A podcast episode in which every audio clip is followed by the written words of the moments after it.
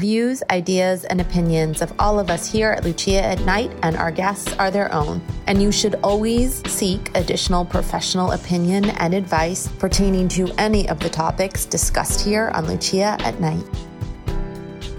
Hi, and welcome to Lucia at Night. We are back with another show. Thanks so much to everyone who listened to our Valentine's Day special on how to bring romance back into your life. On today's show, we're talking about stress and how to fight stress. Um, well Seekers is doing a six part series on anxiety and depression. So we thought, since we talk about, you know, closing the door in your day and lighting up your night, how can we live more stress free when we come home?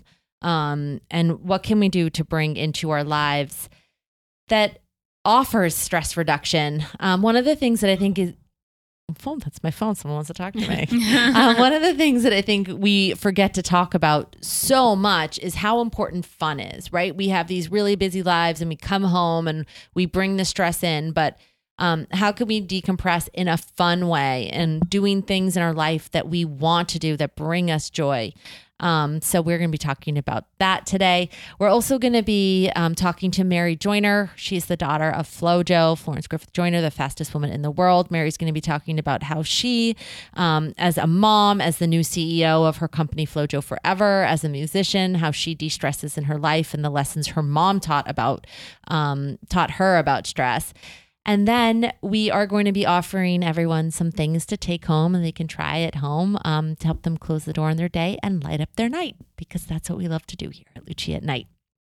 But before we get started, let's get caught up. First of all, you'll probably notice a new background and you see Sarah and Krista on camera. Just so everyone knows, um, we recorded this whole show, except I wasn't recording. this Take is take two. um, so hopefully it's just as good. But um this is this is my work studio essentially for recording at night. So that's what's behind me and these two beautiful women are also in front of me on screen. So how are you both? Before we um started recording, we were talking to Sarah about dating and I asked her if she was dating anyone and she said something that shocked me. Krista did it, did it shock you too? Because It- she's a millennial shocking. She's uh, given her age. yeah. Yeah, because sarah's 27 Yeah. she said that she will not go on dating apps. It's like how do you meet humans? Like everyone's just- on a dating app. The old-fashioned way. That's right. well first Going how do you meet humans? And then second why no dating apps? Um, well, meeting people like going to the gym. Obviously, I meet a lot of people there, and then going out with friends. We meet people, friends of friends. I meet. So, I mean, that's how I meet people, and hope that someday I meet the right person. you will you're so young Mhm. i'm still i need to think i've got to know someone to set her up with it'll happen I hope so. But I have a son. No, he's taken though isn't he I don't know. I've never met her. He says he has a girlfriend, but Oh, I really but don't she's know. okay. he he hasn't brought her home to. Hope there, Sarah. mother. There's hope there. um, why no Bumble though? Because I know when I first started going after I got divorced and I went back on dating apps, it did scare me too. But there's definitely like you can background check them. Usually they're like the you'll see the same people and they're friends of friends or someone knows them because it's such a small community. This whole state's really small. I live in Connecticut. I feel like someone knows from like even like down Fairfield County to the top of the state, you can somehow connect people usually. yeah. I don't Just know. still know. It just Mhm. always freaked me out because you just don't know who's on the other side of the screen. Who's really on the other side of the screen? Yeah, and you know, I, I I watch a lot of like I really shouldn't because it does freak me out, but like Dateline, Law and Order. I never really watched Catfish, but I saw some episodes of that. So it's like it just freaks you out because you don't know who you're actually meeting, and then if they are the person that you're meeting, you don't know who they are. Like I don't know, it just freaks me out a little bit. I think I've I just some- watch that stuff too much. I think I've met some cool people on dating apps that are still my friends, Yeah. but it didn't work out. See, I've been on Bumble, but I have never actually Met someone? gone on a date with somebody. And that's why I stopped doing it because I'm like, who am I kidding? For your same reasons, I'm not ever going to go and actually meet somebody. Oh, I've met a lot of people. I, I just won't. Honestly, and there's like really there's a couple people I have in mind that are they're still my friends from Yeah. that that are just good good people. But hmm. I get what you're saying. You Yeah. almost need to push past the fear and invest in a good background. I'm Check. just comfort, comforted, and I What I just say, well, I think I would rather stumble rather than bumble. Bumble. Well, Wow, I maybe like it's just that. The I- old it's gonna be my new logo. yes. stumble, not bumble. Stumble doesn't really happen though. If we're being totally fair, I feel Yeah. like people just don't. Their heads are down. Yeah. Like no one wants to make face. It's always like and. Even at a coffee shop, people are like in and out as quick as possible. I mm-hmm. mean, grab the order to go. Right. Grocery shopping. I don't even go to the grocery store anymore. It gets delivered to my door or Amazon. I'm never in Target. It's just like people are so in their lives. The gym is a good one Yeah. for sure. I mean, not my gym because it's mostly female, but I could see why the gym would work at Yeah. your age, mm-hmm. especially, Sarah. I just, there's like nothing I want more than just to be like, this is, we're taping at night. I wish that I had a little baby here with me and a husband. Yeah. It's no secret if you know me, that's what I want. Like- I just think family's everything. And now you guys at Lucia at night are my family. So Mhm. thanks for being that. Um, Sa- no, Sarah wasn't saying, Krista was saying that Airbnb, she saw something about how dangerous Airbnb is, which I've always said. And now Uber's getting attention. I've also always said that. We're, we're taught like, to not get into strangers' cars and not go to strangers' houses. And now we're paying money to hop into strangers' cars and strangers' houses. And it just mm. never has, it's been so counterintuitive to me, maybe because living in big cities alone, as especially young, like I moved to New York at 21 on my own, not knowing anyone, you're just like trained to sort of just avoid people, but um, like strangers anyway, and not get into cars and go to strange houses. But there were over 6,000 Uber assaults last year. I just think that's insane. Mm. Well, you know what I think about Airbnb and the difference in why I'm able to do it. I have had positive experiences when I've done it, and like we were saying, I've done it out of this country.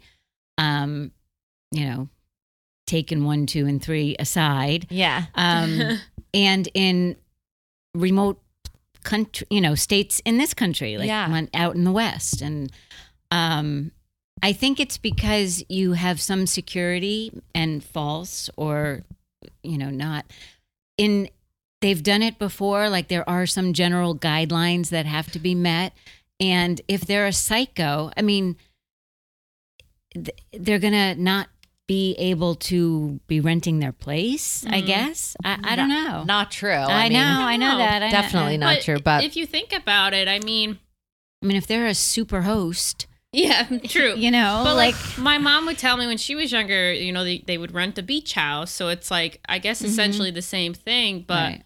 I guess you never really think about the fact that the person has keys and they could go into the house that's all. I think about. I again, I don't know if it's because I was raised by a colonel and an Mm. Italian family, but like my mom was like a hippie mom, so it was a very odd, like Italians, colonel, and hippie California mom. But my dad would just drill into her head like. Do not like I don't know. I just hear his voice in my head. yeah. Like the first Don't thing I thought this. was Yeah. like, yeah, like someone could make keys right yeah. because I have copies of all of my keys, like even my office key. Mm. I've like distributed like so many, which is really bad, copies of that key. Do you know what I mean? Like you don't even know who they gave it to. They may be a super host, but they're like friend's friend who has a copy of your key may not may not be a super host. Do you know what I mean? I don't know. Anyway, It's just, be careful out there, ladies and men. all. yeah and men Yeah. too. Yeah. I know so many guys who have been mugged yeah. on those situations. We're, we're, we're really painting a fun night here at Lucia night. somebody did come into my apartment and it was the creepiest feeling. When? Just the other day. On Be- accident. On total accident. Oh God. Because there's some work that's being done upstairs Mhm. with the people they moved out. And my landlord, because I'm now renting, Mhm. left like a key for the exterior and their apartment. Mm. Turns out it was his master key because it also got into my apartment. And all of a sudden, a guy just kind of came in, and I was like, Oh my nope, goodness. wrong, wrong. You're you're Yeah. upstairs." Oh, And he was very apologetic. It was totally accidental, but it does kind of creep you out. I have um well first of all I live in a guarded community like literally there's someone at a gate so that helps me but I Hmm. also installed and by me I mean my ex-husband um shatterproof glass on all of my windows so they can't actually break the glass Oh, It's like interesting. I special. like that. it's like a film you put over it it's unbreakable so they can't break the glass and then I also had him install something called Night Guard. Shout out to Night Guard. Do you know what that is? No. It's something you put in your floors and then you slide this like little rim over it. I'll have to show show you. But or you just Google night guard. Mhm. Um and it's essentially a barricade. So someone cannot get into like you should watch the videos. They they're like ramming this door Mm. and they can't get in. So I have like my back door and my front door have that barricade guard on it and then all my first floor windows have shatterproof glass. Wow, interesting. right. Well, you're all set. I'll keep that in And I still get scared at night, ladies Yeah. and gentlemen. Just so you know. Uh, but that's the story for another time. Anyway, so in today's show, we're talking about stress. This is the stuff that stresses Now that- me now out. I'm though. yeah, now. I'm a little stressed out. Yeah. I'm Now like, I'm close the door stressed. in your day. Literally, close your door. Close your door. Lock Lock it tight. Deadbolt. Put the chair up. oh yeah, and I have an alarm system. There you go. Yeah, Oh, don't come to my house. Mm. All I need is a dog, and I feel like That's what I'm saying. Like when You I have a move out. I do, but I live Yeah. with my parents right now, and if I move out, I would because that's technically the family dog, so it stays with my parents. But if I move out on my own, I always said I want a dog because, like, not that the dog is gonna really like might not protect me. I just want it to warn me, Alert. so Uh, warn then I you. could like move. yeah, like- they will warn you. yeah, for that's all I sure. want. But if you have like a German Shepherd or something, they're gonna protect you. Too. Yeah. Right. yeah. Krista, you don't have a dog. No, It- I no, want a I'm dog. totally vulnerable. Let's not put got- that out there. I got nothing. She's kidding. She I'm has. totally kidding. oh, I don't even want to add what else I have. Never mind. We're gonna never skip mind. Yeah. on that. Okay. So Sarah's face was priceless. if you're watching this um, and not listening to the audio podcast, switch over to the video. So on today's show, we're talking about you know when you get home, what do you do to de-stress? Mary Joyner is going to be coming on, like we talked about, um, and Mary's mom broke. She's still the fastest woman alive, um, Flojo. She set a world record in the 100 and 200 meter runs in the 1988 um, Olympics in Seoul, and they still to this day have not been broken, which I just think is Crazy. it's there is I, I haven't done the research on this because this show's more laid back and fun, but I'm gonna look it up. Mm. I mean, there's this must be one of the last records in, Yeah. of like the 80s with all the technology and the training and the things, the advantages that athletes have. Um, that this record is still here. I mean, it's unreal. It Yeah. just it speaks to it's such a testimony to how talented Flojo She was is. and um, how just honestly one of a kind Yeah. she is. Um, could you imagine her in 2020 running with all the technology and advancements? Mm. Because the record Wow. might be broken. Yeah, Right. right. That's wild. So we'll be talking to Mary about how she handles stress um, and lessons that her mom taught her when she's under pressure. Um, I'm sure she was under an enormous amount of pressure throughout her entire career. So Mary's going to be talking about that. And she's also going to be telling us about her brand new company, Flojo Forever, that's honoring her mom. Um, and of course, the Summer Olympics 2020 this year. So a great year to be talking about that. Um, and Mary's also one of my good friends. I love Mary. Um, we met each other when I did music back in the day. So she's been a friend for a long, long time. So we can't wait to have her on the show. Um, but stress when you get home. Oh my gosh. One of the things we talk about a lot here are relationships too. And we've all been in relationships and li- uh, married, divorced twice, divorced twice, divorced once, and significant other that you lived with, Sarah. Yeah. Mhm. So Yeah. even just and f- you've had a family Krista. I hope to have a family. But just like when you come home and you are stressed out from the demands of work, or maybe you're at home and your significant other's coming home and you're stressed out from your day with the kids. Um, how do you decompress with so much to do? Like, I always just think, and then you pick up the mail. Like, when I come in and I pick up the mail, and there's like, because I have like health stuff, there's usually something from an insurance company. It's Mhm. like, oh my gosh. And then you have to pay this bill. And it's like, just everyone wants your attention. So, how do you stay present? And more importantly, when you get home, how do you insert joy into your relationships and into your night? Does anyone want to start? Mm. Well, I actually don't know. I mean, You're like, I'm here for you to tell me. well, yeah. I mean, and the I've- munchkins that are behind me. That's why I came. I've had, I mean, like lately within the last, I would say maybe year, year and a half, work's been very stressful for me.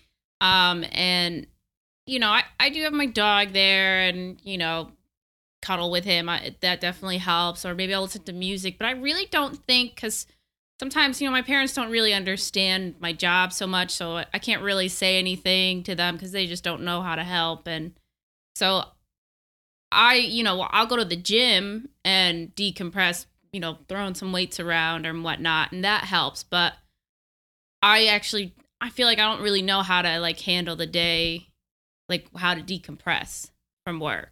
Interesting. Yeah. That's really, we can talk about that. I can Mhm. share Yeah. my experience. Krista?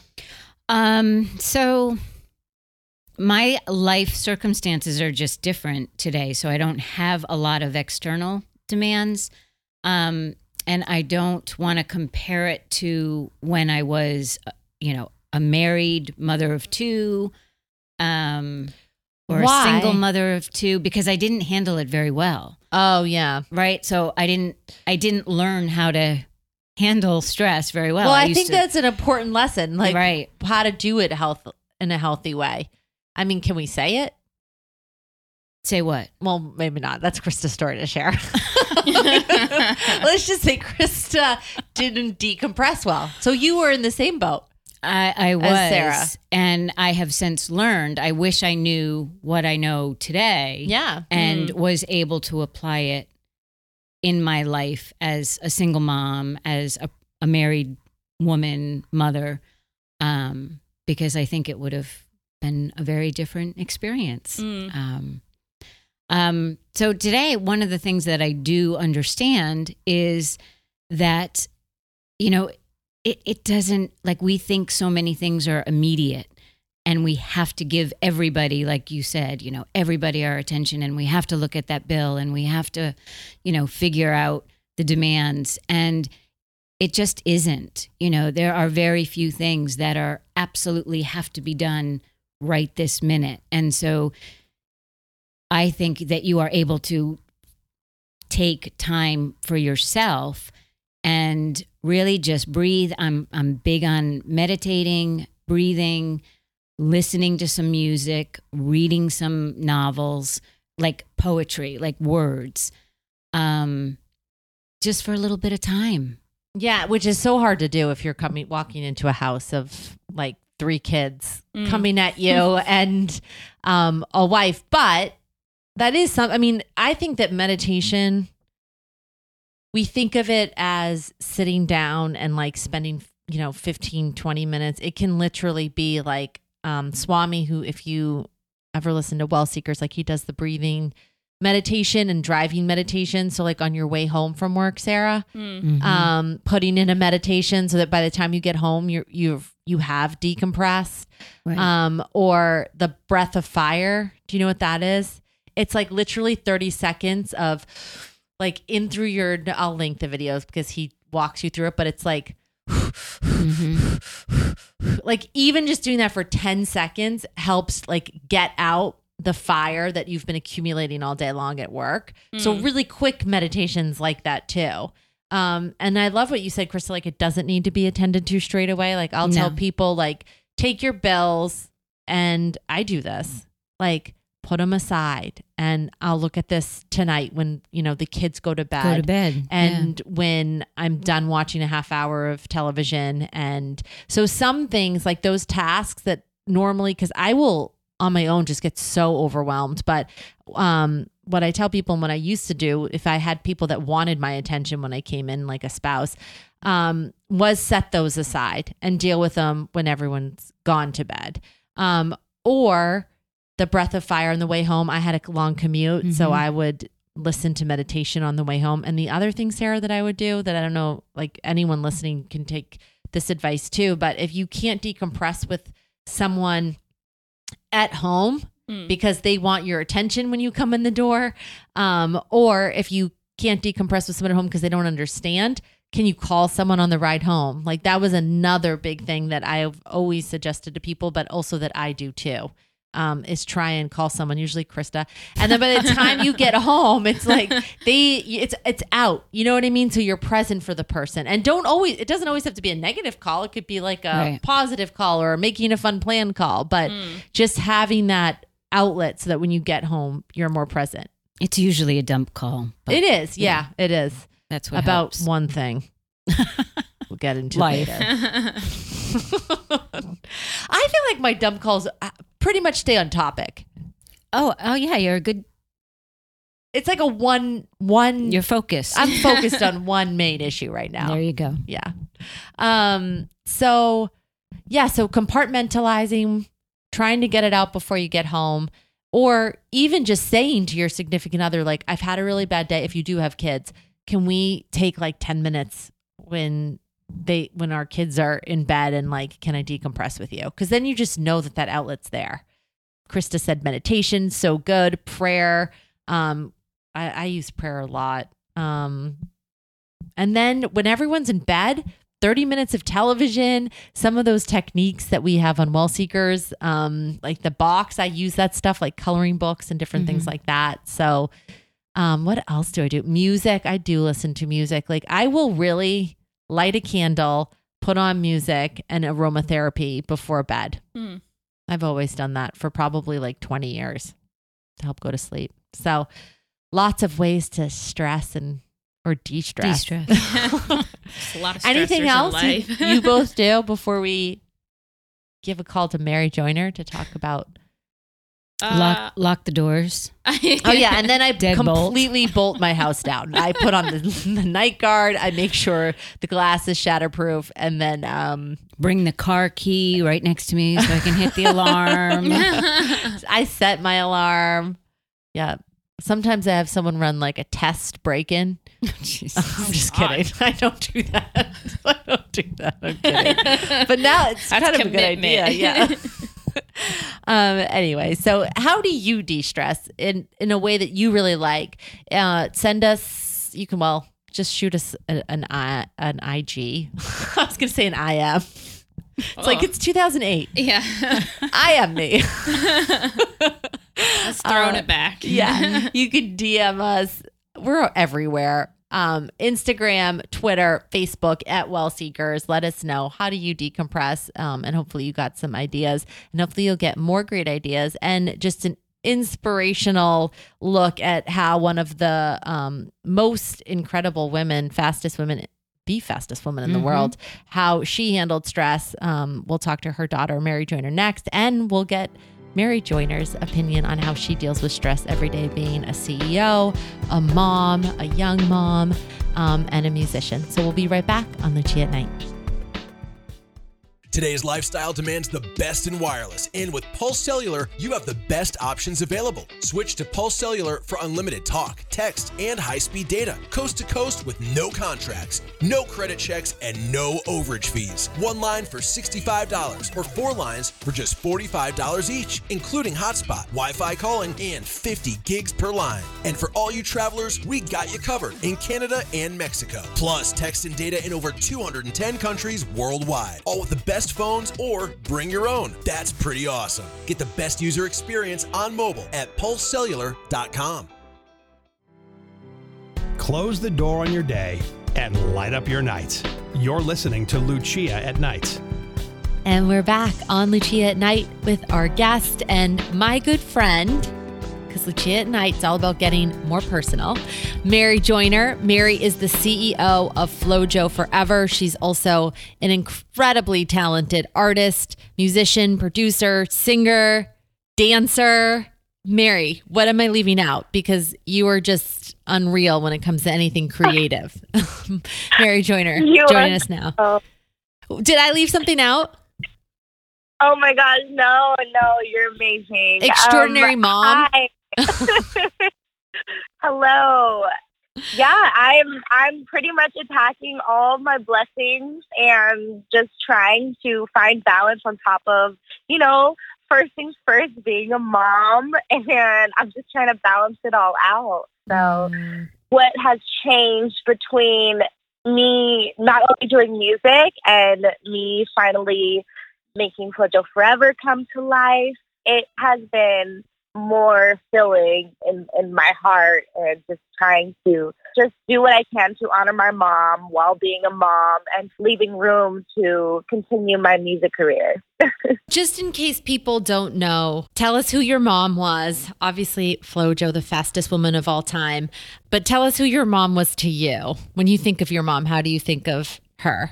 honestly just mommy like to me she was just mommy i i still see her as just an amazing mother. She just excelled in motherhood always really like supported anything i wanted to do when i was younger and she taught me a lot of things at an early age.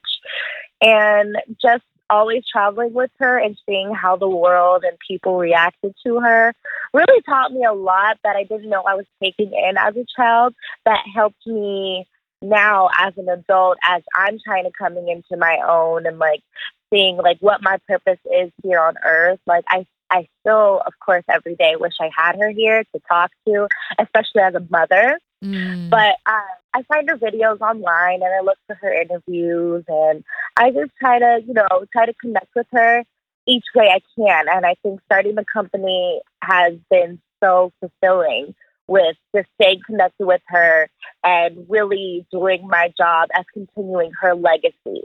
So, Mary, just as we're talking, I'm sure almost everyone knows who Florence Griffith Joyner is or Flojo.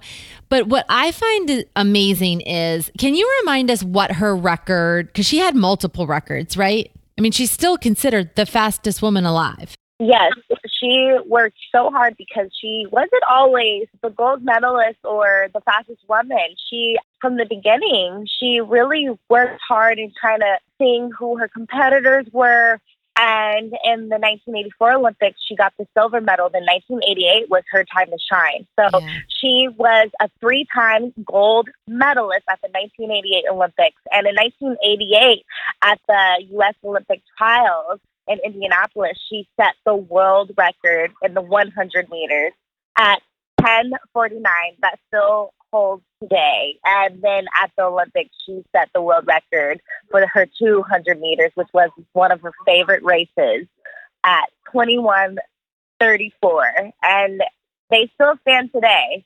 And not only did she hold world records, she she won them in amazing, flamboyant, just unique outfits and her long nails. She really stood out on the track and she brought beauty and grace and style and fashion to the sport that is still used today, which is great to see from, you know, up and coming athletes and athletes that have been established after my mother. People don't recognize, or maybe they do, but I just don't want it to be lost. So I sort of I want to re-say it. But so much has changed in the world of sports. I mean, look around at sports in 2020, right? So I'm terrible at math. So that was 32 years ago that your mom broke or created those records. And they still remain today, in spite of the training, in spite of the shoes, in spite of the supplements, nutrition information, all of this stuff. I mean, we're basically genetically engineering and modifying athletes. And still, your mom holds those records. Like, that is unreal. You know what I think? What? I think my mom had a work ethic that can't be matched. Mm. Not only did she have intensive work ethic, she studied what she was doing wrong and she was coached by two of the best world known athletes in the world of track and field, which is my uncle Bobby Kersee and then my father, Al Joyner. And with having two of those coaches, because I've trained with them, they don't have just normal workouts. Those workouts are intense, but you know, you you're not only training your body, you're also training your mind. And what she had that other athletes are still trying to balance today is the mentality that you need to have, the mental focus, the mental drive, the mental visualization that you need to see yourself accomplishing all your dreams and goals and not think that the impossible is possible to happen. She believed in the impossible and she made it happen with her strong faith in God. And not only that, Mm. she wanted to be as fast as the men. So she trained like the men. And my dad really made sure that he worked on what areas that my uncle didn't teach her. So it was a balance. So she had more than intense training than the than the athletes that we have today. She didn't have the distractions that are today. I think personally, from my opinion, I think athletes today they have the platform, they have the videos to study, and they have also all these distractions where you got to maintain an image. You got to people, you know, kind of wondering about social life. So it's Mm. kind of hard because you got people prying into your life and want to see your personal life instead of just waiting for you to continue your training and then show up and win at these championships. I think in this day and age, it's good and bad that we have to see all sides of a person and the sides of a celebrity and the sides of these professional athletes. And we just have to know more about them. But, you know, how is it for them? It's because you say you can have a great race and then afterwards you're being attacked for something that you did not on the track or not in the sport field. That's what we have to deal with today. So I do feel for the athletes because it has been so hard to break my mom's world record, but they don't understand the dedication that she put in for years of trying to correct and be number one because she wasn't always number one. And I think that's what makes her uh, extraordinary athlete. And not only that, she had amazing sportsmanship. So you think it was really dedication and that distraction adds to some of the athletes today? Yes, yes. Mm. It, it is so hard being an athlete or, or a celebrity in today's world because we have the platform of comparison. We are so focused on trying to see what the others are doing instead of, you know, always focusing on ourselves. And if you master just focusing on yourself, even I'm still learning it. I have to keep knowing what I have to do and not worry about what the next person is doing. And when I try to be the best person that I can be, the only competition that you should see and that I really focus on is the person that you look at in the mirror. I love that. Before you came on, we were chatting about, you know, sometimes we do get down and we do get disconnected from people, even though social media is everywhere. And we have a lot of pressures, like you just said, whether you're an athlete or not, even just maintaining an image on social media or being connected all the time and just on your game all the time. And we were talking about ways to stay, I don't want to say positive because I don't think it necessarily is positivity. I think it's grounding and like staying true and honoring yourself. It sounds like your mom really mastered that. Honoring herself, staying true to herself. What are some of the things that she did, and what are some of the things that you do to honor yourself, to stay grounded, to stay connected? If you do feel anxious or depressed, to work through that. I say the most significant thing about my mom was that she wrote down her goals and her aspirations and what she wanted, whether if it was a specific time or whether if it was, you know, a goal that she wanted to obtain and accomplish. She wrote it down where she could see or wrote motivational words down. And I'm I'm a musician and a singer and a songwriter. So writing is my other form of therapy, which is linked to singing. So I kind of just let that all go when I really want to manifest into what I want out of this life. And I learned that from her is because was always writing. She was always writing. I always saw her writing and then after she would write what she wanted to do, she would take the steps to accomplish to get to that goal that she wanted to do and the things that she wrote down.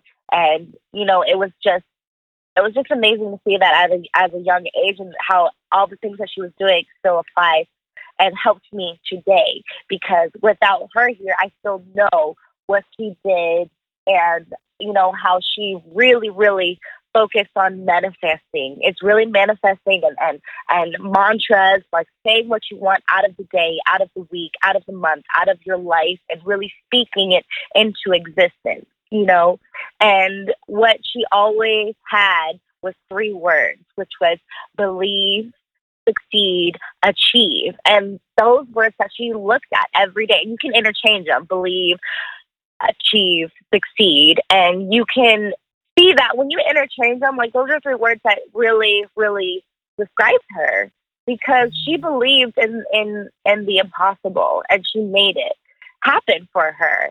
And even though she had doubters, she had haters, she had rumors, she had all that without the way social media and and how it still applies today like she still instilled in me that you can't worry about what other people talk about. You can't worry about other people trying to bring you down. If you're dealing with somebody that's trying to bring you down or or you find yourself you know being being picked on or cyberbullied or whatever like that that's none of your business. That's none of my business of what the other person thinks about me. And she always said, like, everyone's going to be entitled to their own opinion and what they think. But what you're going to be focused on is, is just being the best person that you can be, praying. She was really, really big on praying. She made sure that we mm. said our prayers all the time. And when you're praying, you know, for people who are really strong within their faith, you speak things to just know how to give it to God or whatever higher power you believe in. You have to put something above yourself mm. and above others because if you put yourself above others, then, you know, it, it's not going to work out. You have to really, really put something above yourself to guide you, to let go. So, writing, praying, meditating, um, uh, you know, just speaking things into existence, existence in positivity will help you get through the, the down because everybody wants to flaunt their up. We don't we don't like to highlight our downs. Mm. It's like, oh, I'm not doing so well because I've been in this rut. But what I've learned is I have gone through my ruts and I'm going to share my story, whether it's in whatever form I decide, whether it's in my writing, whether it's in a song, whether it's in a poem or a video, or, you know, I find ways to take my pain and turn it into creativity. And with all the stuff that she was dealing with, my mom, she was very big on fitness. She would just go on a run and get it out. So everybody has their own form of therapy. And I think with fitness and, you know, entertainment, we have the ability to get things out in a different form and and make it a part of our journey to hopefully help somebody along the way that can they can relate to. Thanks, Mary, for sharing that. And it sounds like you have really absorbed what your mom did to help when those times of anxiousness or worry that come to all of us, but it's how we deal with it, right? right. Now, I'm not talking like clinically depressed and clinically anxious, that's a different thing. But we all face anxieties and we all face down days and hard days. And what do you do to, you know, to rise and come back from that and to keep it from going too far? And it sounds like your mom really passed on to you how to do that. And that is powerful, powerful stuff. And you just, so you know, you mentioned everything that I would mention um, writing it out, finding a creative outlet, praying. I mean, God's really important to me too. I think we both have shared that yeah. a connection to something higher than yourself right? right. Just some sort of higher power. I couldn't have said it any better than that from even a clinical perspective. And it's amazing that she just naturally gravitated towards that. Or was that something that she was taught I believe that she just had a very strong connection with God and mm. she strengthened her faith more than anything. And so, with strengthening her faith, she strengthened her mind, body, and spirit because once you connect all of those, mm. that is so important to, you know, succeed in this life while we have on earth. That's the most important. You got to have everything balanced your mind, body, and spirit. And with that, you got to, you know, believe in something way bigger than this world. You have to believe in something way bigger than a, a, a celebrity or way bigger than, you know, a, a person that you look up to. You got to put something way above that you want to believe in and and speak to and give your all to and then the universe will you know hopefully work in your favor but you know it's not easy i struggled i, I struggled a lot because you know at seven years old i really learned what this world was about it's not all fairy tales it's not all disney movies you know it's it's about really waking up into reality and how you deal with your reality of life is so important. And what's crazy is, is that I really learned that even as a younger child, I was stronger, if that makes any sense. I had to be strong when my mother passed away because all the adults I would have looked to for comfort were broken.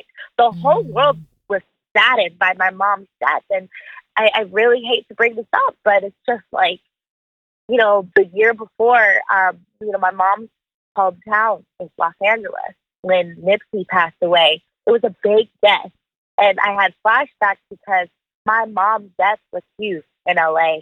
Mm. There's people lined up everywhere. And then recently, just losing Kobe, mm. you see how death has affected the whole world with a certain person, a certain figure. And you find what their meaning is way more after their death. It's like a, a, a turn of events that makes you remind yourself we are only here temporarily. So we really have to find our purpose and our balance within what this world can do to us the good, the bad, the the promising and the unpromising. You know, we have to really look into ourselves and look what we're focused on. We have to really manifest what we want out of this life and and when death comes along, unfortunately in my life, you know, it, it, it hits home. I, I'm very empathetic at times. So I feel for you know just all these families, all these tragedies that are going on in the world. So you know, going to the personal side, you have to really get in check with your mental health. Mm. After my mom passed away, I think everything else was going on that I'm not saying people forgot about me, but I should have been in therapy. Yeah. And I don't think therapy, unfortunately, with certain families is looked at the way it's looked at now. It wasn't looked at, oh, it was important. It was like looked at like, oh, nothing's wrong with my child. So no, she don't need therapy. She's got she's she, she's praying, she's got sports, she's got school, she's got friends. So other than that, growing up, that inner child never healed. Mm. So while that inner child and the main child that I was at seven years old was being strong for all the adults. As I became an adult, that inner child got really hurt because she had to understand this life without her mom. Yeah. And then just really finding a way and the pressure that came along with being in my family, it's like, okay, you better do track. Or, you know, whatever you do, you have to be you know, the best at it. And I'm not just talking like, okay, if you're going to do music, like even doing music now, I feel like I failed because I haven't gotten a Grammy now. I should have been, you know, oh. stayed in track. And, yeah. and there's a lot of pressure that I put on myself personally. And what I've learned now is none of that's important. The main mm. important thing is taking care of my mental health and taking care of myself physically, mentally, and emotionally. Because guess what? Now I have a son that looks up to me. And I've dealt with depression, I've dealt with anxiety, I've dealt with stress, but it was all about boundaries of losing certain people that weren't good for me and saying no. I really had to say no. No, I'm not going to do that. This is what I want to do. This is what I want to do and how I want to do it.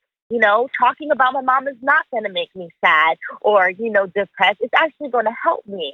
So don't ever let people tell you how to cope or what you want to do or this is going to make you feel a certain way. You are in control of your mind, body, and you know what you want out of this life and you have to attack it. And it's good to get advice here and there, but you have to make sure that you're not trying to have somebody to tell you what they can't do and tell you you can't do it. That's the most important out of this life. Just because that person can't do it, don't let them tell tell you that oh, you shouldn't be doing this. No, that's because they can't do it. Yeah. And now, being a parent, I'm still parenting my son, and then I'm parenting my inner child. People have to know that our generation, we have a little bit of the old school, we have a little bit of the new school. And so, this upcoming generation, they have all this technology and social media and outlets to to to cope and express themselves. We didn't have that. Mm. We were learned to kind of be quiet, you know, we were learned to just, oh, be strong. I had it worse than you back in my day. We didn't have this. Like to grow up in that, you learn to be quiet and silence your healing. No, you got to get that out some way, shape, or form. Yeah. Uh, do you want to host this show? Because you're. I also, while I'm at it, I have a few clients you could see. Um, a lot of other things. No, that was, I mean, I literally couldn't say it any better. All of that is just so powerful and so true. And even if you take some of the pressures that you talked about, right, that your family put upon you, and those are enormous. When your mom's the fastest woman in the world, imagine that pressure. But that is a typical scenario within families, right? So people listening right now, they may have a pressure to take over a family business, or maybe they're an artist and their family wanted them to be a doctor, um, or they're feeling disconnected and stressed out in some other way. But they probably relate to what you just said about your family, right? But imagine feeling that and then having it be put on such a large, large level. Like that's an enormous amount of pressure to deal with, and and you do it gracefully and you do it well, and you haven't won a Grammy yet. I don't even know if you want a Grammy. If you do, I'm going to put it in your yet now to the universe Thank as a you. yet, not a no. and if you don't want a Grammy, I support that too. But it just so, so powerful. So many lessons. And I know you brought up Kobe, and I can't help but think of the how that is similar as well um, after your mom died. I was young because I think we're around the same age. So I don't totally remember it, but I do remember years later learning about it and seeing pictures and videos. And it was really big, wasn't it? Or am I just imagining that because I was little? It was really big. Okay. Uh, going through therapy, I realized I blocked out a lot, and with these public and really intense big deaths, it kind of just you know gave me flashbacks. So you know, I I send my serious and most biggest prayers and condolences to the family right now because I I, I don't wish you know a, a, a- death a, a very tragic death in the public eye especially at this time. You know you've got the videos that are swirling around that you know are just reminders of what they probably don't need right now. Mm, and you know we we tend to be selfish at times and not really remind ourselves that celebrities are human beings yeah. once they're off the TV, once they're off the court, once they're in their homes and with their families, they are just mommy, daddy, a father, a son, a, a uncle, a nephew. They are just those roles to those people, a friend. And they're not that celebrity that the world sees and puts on this pedestal as you got to be perfect all the time because we needed, you know, unfortunately, these wake up calls to remind like everybody doesn't have eternal place on this this earth in an instant second. People can be taken away from us. The world could be turned upside down. With with the whole Kobe situation, when I heard, I, I mean, I was crying. I was just crying, and I hadn't learned about the rest of the the sad losses about you know who was on the flight or whatever.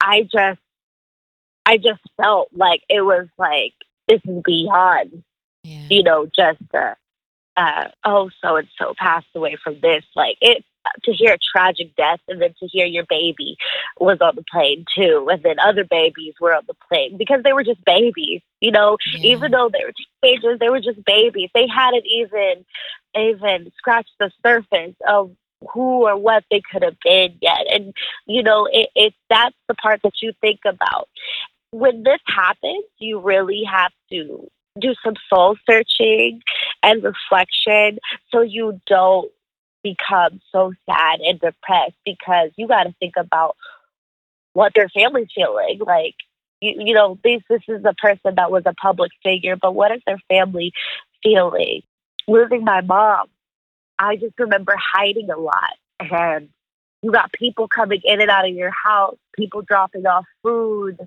but I think the worst part was going outside and there's just helicopters circling your home. No Mm. privacy.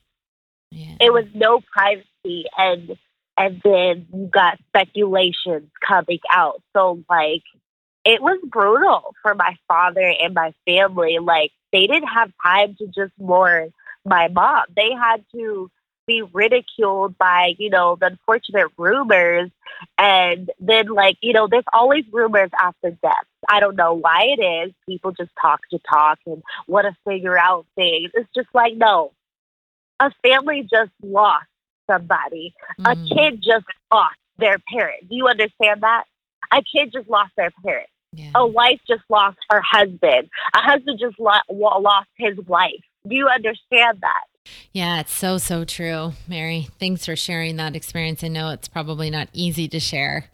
Talk to us though, Mary, because I know we only have a handful of minutes left, but talk to us about FloJo Forever, what it is, because I have a feeling this is part of how you're honoring your mom too. And I don't know, I mean, we've chatted before. I lost my brother, which is kind of what connected us. And I've lost a lot my dad now and so many other people through the years. And sometimes doing things in their name there's a scholarship in my brother's name that i manage. And just every year you know people sending letters that i wouldn't have gone to college without you know your brother's scholarship and different things like that. Just it keeps his memory alive. And it's almost one of the things i do not only to honor his memory but it helps me when i have a down day when i'm you know feeling down about certain things and to get a letter in the mail. Tell us about what flojo forever is and what it means to you to be a to really create this i mean you're the ceo So it all started back in actually 2010, 2011. I wanted to start a Flojo Memorial Foundation. And this was before I realized a lot of work and a lot of staff and a big team needs to go into making a nonprofit um, organization. And I really had high hopes for, you know, making a memorial foundation in honor of her name. And I, you know, just wanted to do the best that I can just to honor her her memory. But it wasn't getting where I wanted it to be and it wasn't coming about because I was still, you know, learning more about what she had gone through medically. So I put that on hold and then in the year of 2013, 2014, 2015, um, angioma had came up in my news feed, and I was like, that sounds familiar. And um, Angioma Alliance had reached out to me. They're in a nonprofit organization that really supports those who suffer from blood vessels that bleed in the veins. They're called cavernous angiomas, and that is what my mom had bleeding in her brain that caused her to have seizures and eventually caused her to leave this earth. I really took the time in to educate myself on what had happened to my mom. So after she had me, she started having seizures. It's unfortunate that she had to deal with that on top of, you know, she never complained about it or or really let it stop her. I was with her on on a few occasions where she had suffered seizures and woken up in the hospital. I took rides in the ambulance. So I really had to see my mom go through the struggle of, you know, dealing with a medical condition that really wasn't known about at the time. And now that there's all these resources, so um, I became ambassador for Angioma Alliance for a couple of years. In the back of my mind, I really wanted to start something I didn't know what it was yet. And then it came about. I was just like, you know what? I started seeing all these women really kind of standing out in the sports world of what my mom started. And then also, it was like my mom did so much in her time, but I wasn't really seeing where her stuff was because she had so many things. She had a workout video, she had a Barbie doll, she had her own clothing line, she had her nail line. And I was just like, where is all of this? And why did it stop? And it should be going. It's because everything that's going on today, she was way ahead of her time. Nails are popular now. You know, fashion and sports go hand in hand now, especially like with Serena Williams. And then um, in 2015, the Indiana Pacers, she designed for their their uniforms, and and I was I was lucky enough and blessed enough to sing the national anthem, and they gave me um, my own jersey that she designed. And so I was just like, you know what? I'm going to start a brand. And her world record still stands. And it's just like that record's going to stand forever. And I just created Flojo is Forever.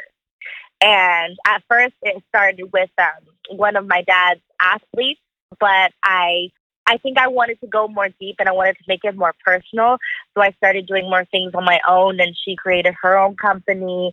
So it, we parted ways, and then I brought it to my father's attention.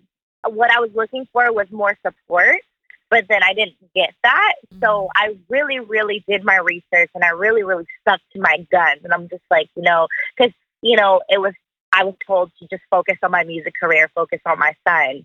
And I didn't want to do that. I'm like, no, this is my passion, this is my dream. So at the time, I was coaching gymnastics. And, you know, I really, really took in what are athletes wearing and, and really wanted to create something that, you know, my mom, she used to sew my own leotards at gymnastics class.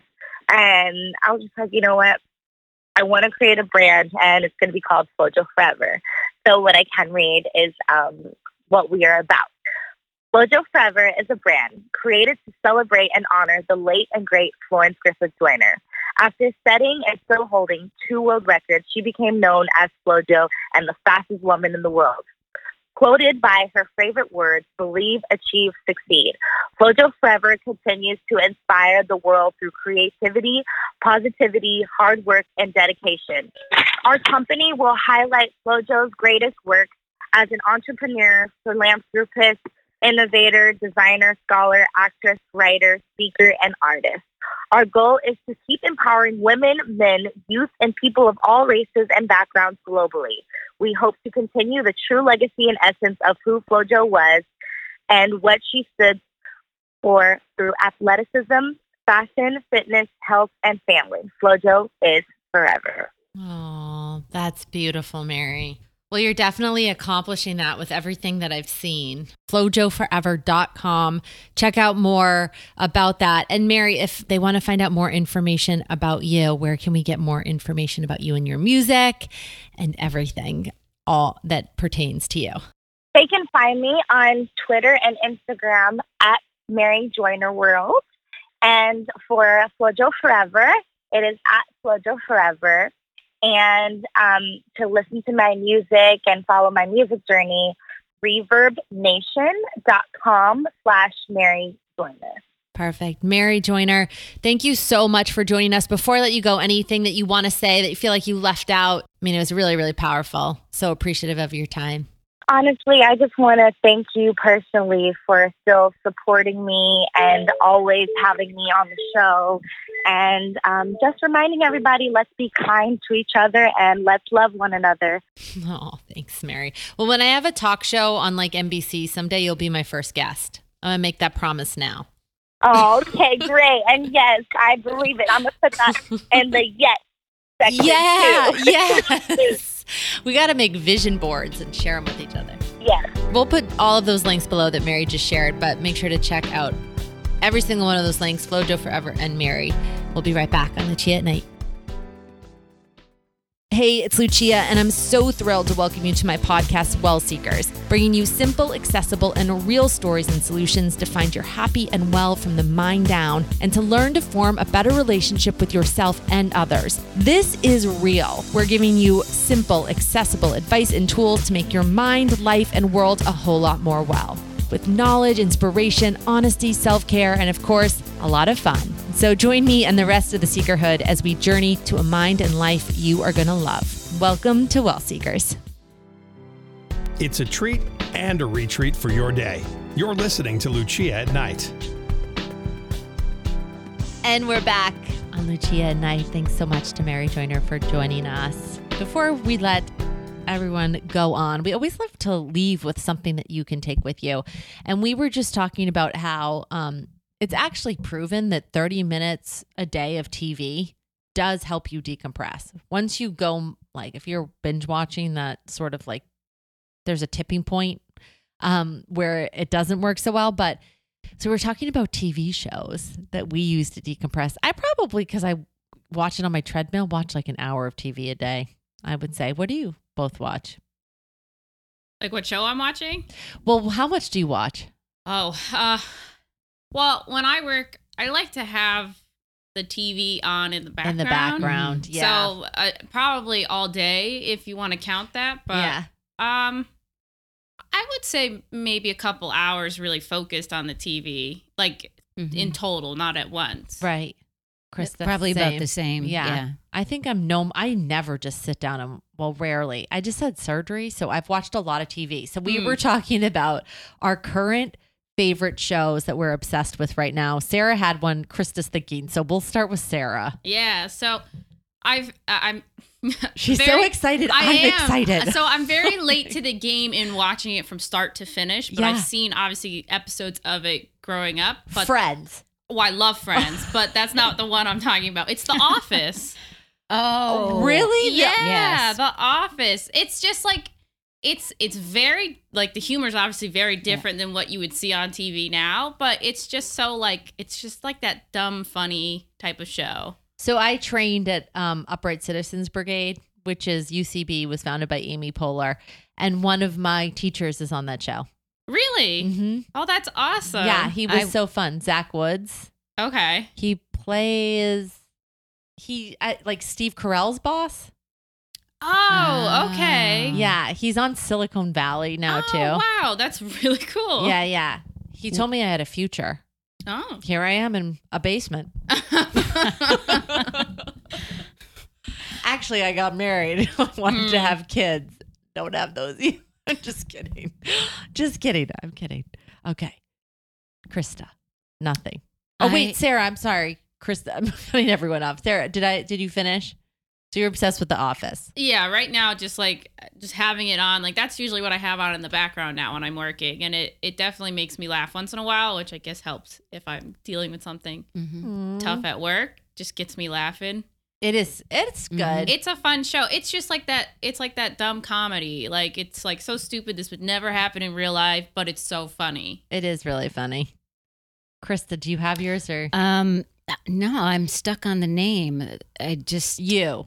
Oh, there you go. I told her Oh. about you. Did you see that? I have not seen it yet, but I know Yeah. about that show. yeah, It is and then there's a fascinating. bunch of other ones that are like that. Like it came from Dexter, and then there's something else that I started watching. Yeah, kind of like Dexter because you're like, is Yeah. he the bad guy or who's the Yeah, right. bad guy here? Right. Because you Mm. get really confused. Like at first, it's like, oh yeah, he's the bad guy, but then it's like, no, No, he, he's the bad guy. He is the he's bad guy? he's- he may think that he has good intentions, yeah, uh, but he's a bad guy. Yeah, Oh. he's. We want to keep him out. That's why we lock our doors and Mm. um. he Yeah. seems like such a nice, friendly guy. So I watched that. I just we did binge when I was visiting my daughter and her boyfriend. We were watching. They were doing The Office, uh, so that was fun. And um, this one, Atypical.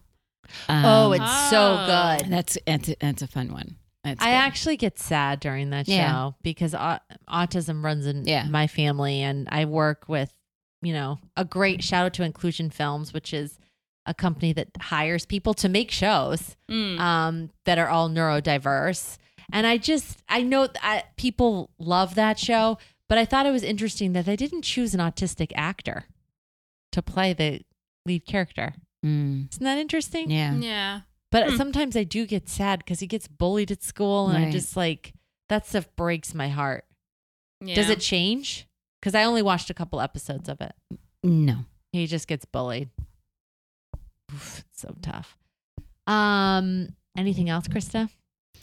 Uh, no, just crime shows. You know, I do just binge on on those. Mindhunter.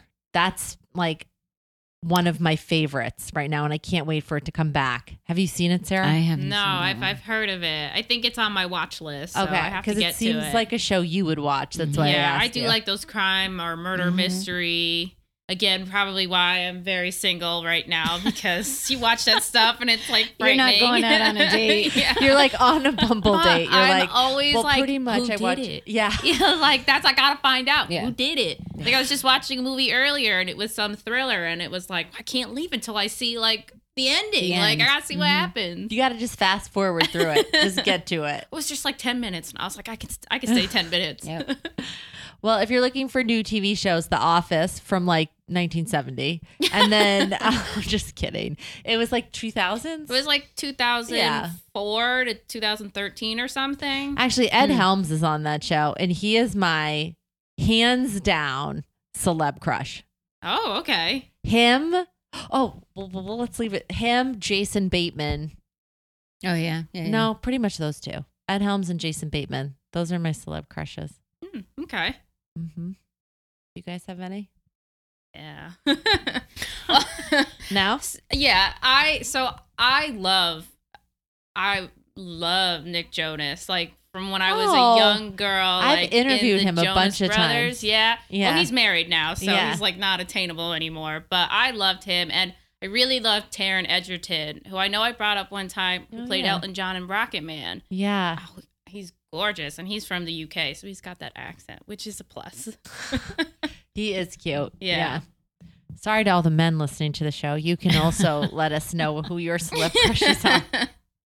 Krista, any but no. No. Okay. Well, the so the Office, Mindhunters, you, You. and Krista. What was yours? You. You. Okay. Mine Hunters, There's you. also Friends. The That's also Office. a great show. Friends, Atypical. The if you are looking for something to watch tonight with yourself or your significant other, or probably not your family for most of those shows, I'd put the kids to bed. Yeah. um, and then watch those shows. Hopefully, that can help you close the door on your day, let some stress out, and light up your night. From all of us here at Lucia at Night, we can't wait to be back next month. We, I think we're going to have a great show about, well, I'm going to just save it in case it doesn't happen. um, from all of us here at Lucia at Night, thanks so much for spending your time with us. I know that there's so many demands on your day. And um, before we go, actually, listening to podcasts, I do that to unwind too. So hopefully, this has helped you unwind um, and brought a little joy to your night. We'll see you next time on Lucia at Night. Thanks for spending your night with us on Lucia at Night.